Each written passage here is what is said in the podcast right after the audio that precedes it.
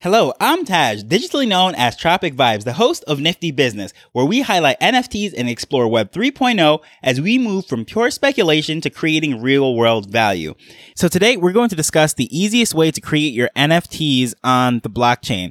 When I first say this, a lot of people might be thinking, okay, I'm going to show you the exact step from uh, start to finish, how to uh, create your own 10,000 generative project and sell out and be the next Bored Apes Yacht Club. Well, no, that is a lot of steps and that is a a much larger project than it is, but generally speaking, the basic level of creating an NFT project is simply creating digital art that can be minted onto the blockchain. That way it can be verified, it can be sold, it can be swapped, it can be given away, but it is just minting it onto the blockchain. And that's what we're going to speak about today. Now, to do all the steps to actually do this and, and go from start to finish, that is actually a visual process. So I'm going to leave a link in the show notes to two great tutorials, which are put together by CryptoStash, teaching you how to mint on first Wax and then also Solana. So these are two blockchains that are very easy to mint on. They have very low transaction fees. In the case of Wax, you can actually get started. You can mint for free. Those two tutorials will just walk you through it. It is very straightforward, very simple, and that is how I learned how to mint NFTs.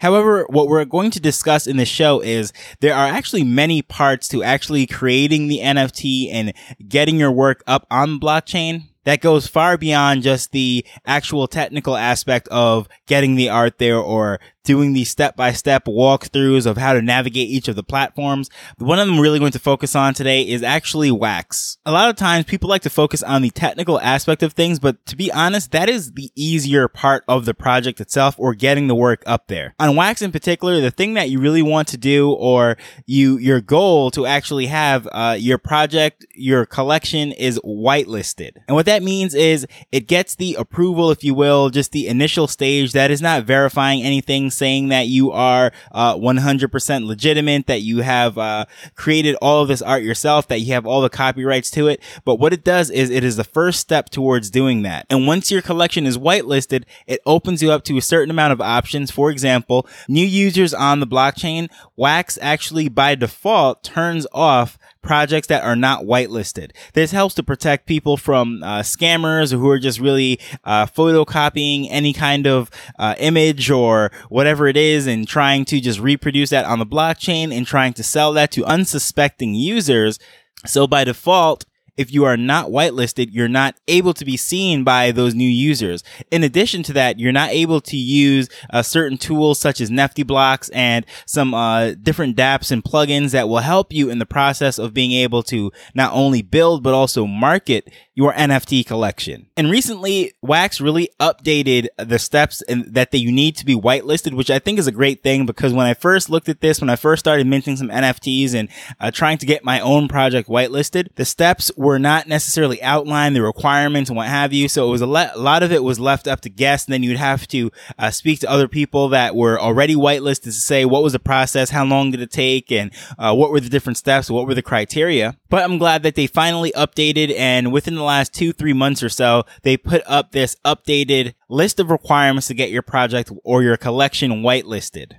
And the first step is actually having a collection name. The collection name has to be 12 lowercase characters which also includes numbers. Why does it have to be 12? I'm not exactly sure. I know as far as with uh, EOS having the usernames and if you want to create a custom wallet such as uh, one with a, a long name, you'll see uh, different creators have that. And by default, if you use the Wax wallet, you'll have a .wam. All of the Wax wallets are .wam and I believe that stands for Wax Atomic Market. So you'll always see that when people are sharing their Wax wallet, uh, if it's by default, the one that they use with the all access wallet, it is dot something dot wam. But when you create your wax name that you're going to use with your anchor wallet or another wallet, which allows you to have your, your full private keys and access to everything, then it has to be 12 which is another topic in itself, which I won't even cover on that. Generally speaking, you're going to have a something.wam or a 12 character name and the same thing kind of follows over to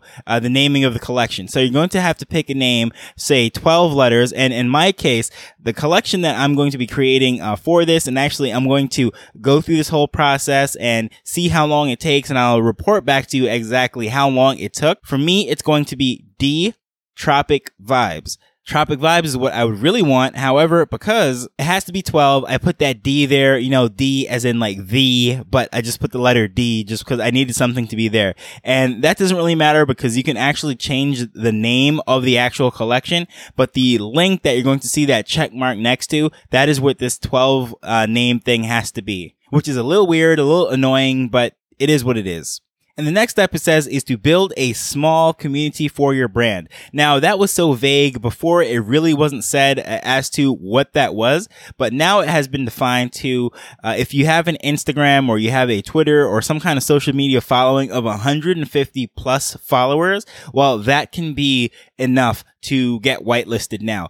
So using that tutorial information, you're going to create the actual templates and assets that are needed to have this collection. You're going to have to come up with some kind of a meaningful uh, description of the artwork and the artist that is creating this stuff. And that all of that is going to be combined and submitted with the social media links and everything and submitted to Wax so that the project could be or the collection could be whitelisted. A few things that they do not allow is fan art. So let's say, for example, you are a fan of Star Wars. You can't start to create all these uh, Darth Vader art and Luke Skywalker and all these different properties that are owned by Disney or whichever company it is. You, you're not allowed to do that. It has to be original art and all intellectual property rights are yours no NSFW content, so nothing that is not safe for work. So we're talking about any kind of pornographic or inappropriate images. Uh, that stuff will not be allowed on there whatsoever. That's not to say that some art with uh, some uh, elements of nudity is not allowed,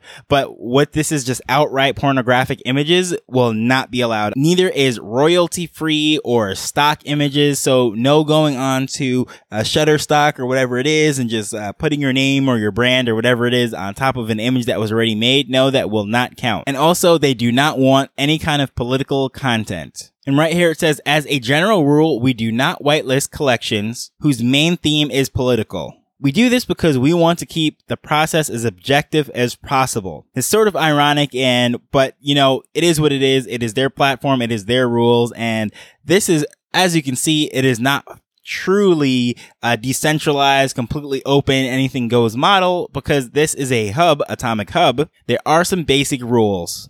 So once you get this art up, you get these collections made, you have your information submitted, whether it be your social media or your ID or whatever it is that you're actually creating to show that you are a real person, that you have some following. The next step is to prove originality. So in order to do that, you're going to have to show some screenshots or possibly a screen recording video of you editing this stuff in Photoshop or Blender or whatever app that you're using. Personally, I like to use Affinity, but whatever it is that you are using uh, to create uh, these artworks or to edit them or manipulate them and and shaping them and doing whatever it is that you have to do, just have some sort of proof to show that you're actually doing this. Or in the case that if you're working with a team, you're working with an artist that you are paying or whatever it is, well, the communications, maybe the receipts and anything really proving that this was created original for you is what you're going to need to submit.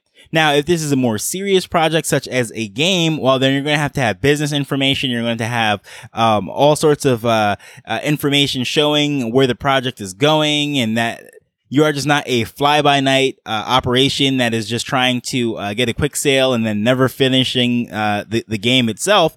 But generally speaking, most people are in that category. Neither am I. And it's just creating this art for our fans to interact with and being able to release this collection. Those are the basic steps. All you need to do.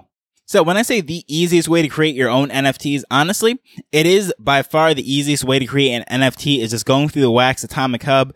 Within minutes, really, you can have your NFT up and running if you just look in the show notes. Either of those two tutorials, but particularly the one that is uh, on top, which is Wax, Within a few minutes, you can have an NFT on the blockchain already minted and ready to go. But what's actually going to take the time and is going to take the real effort is to get whitelisted. So with that said, I actually have created some uh, NFTs because this is episode number 50 and I had a commemorative design just celebrating the 50th episode. However, because it's not whitelisted and by default, it is not going to show up unless you uncheck that box saying show projects that are not whitelisted. However, that's something that you're interested in. I'll be giving those away for free. I have 50 of those that I will be minting. And all you have to do is contact me on Twitter. There's no sale or anything. I'm just giving them away. But of course, since this is on Wax, you will need a Wax wallet and it is yours. So what I'll actually be doing is putting together a collection and I'm putting all of them on. I'm going to upload the artwork and mint them. I'm going to submit my application for whitelisting. I'll let you know how that process went, how long it took, and was it difficult? So of course we are learning, we are growing, and we're building this thing together. Web 3.0 is being shaped by us daily, and I'm grateful that you're allowing me to go on this journey with you. Hopefully you found this information interesting, and as usual, I will see you in the next one. Later. The Nifty Business Arrow is not investment advice. It provides insights and information within the space. As with anything, please do your own research before making a decision whether you're making an investment or a purchase.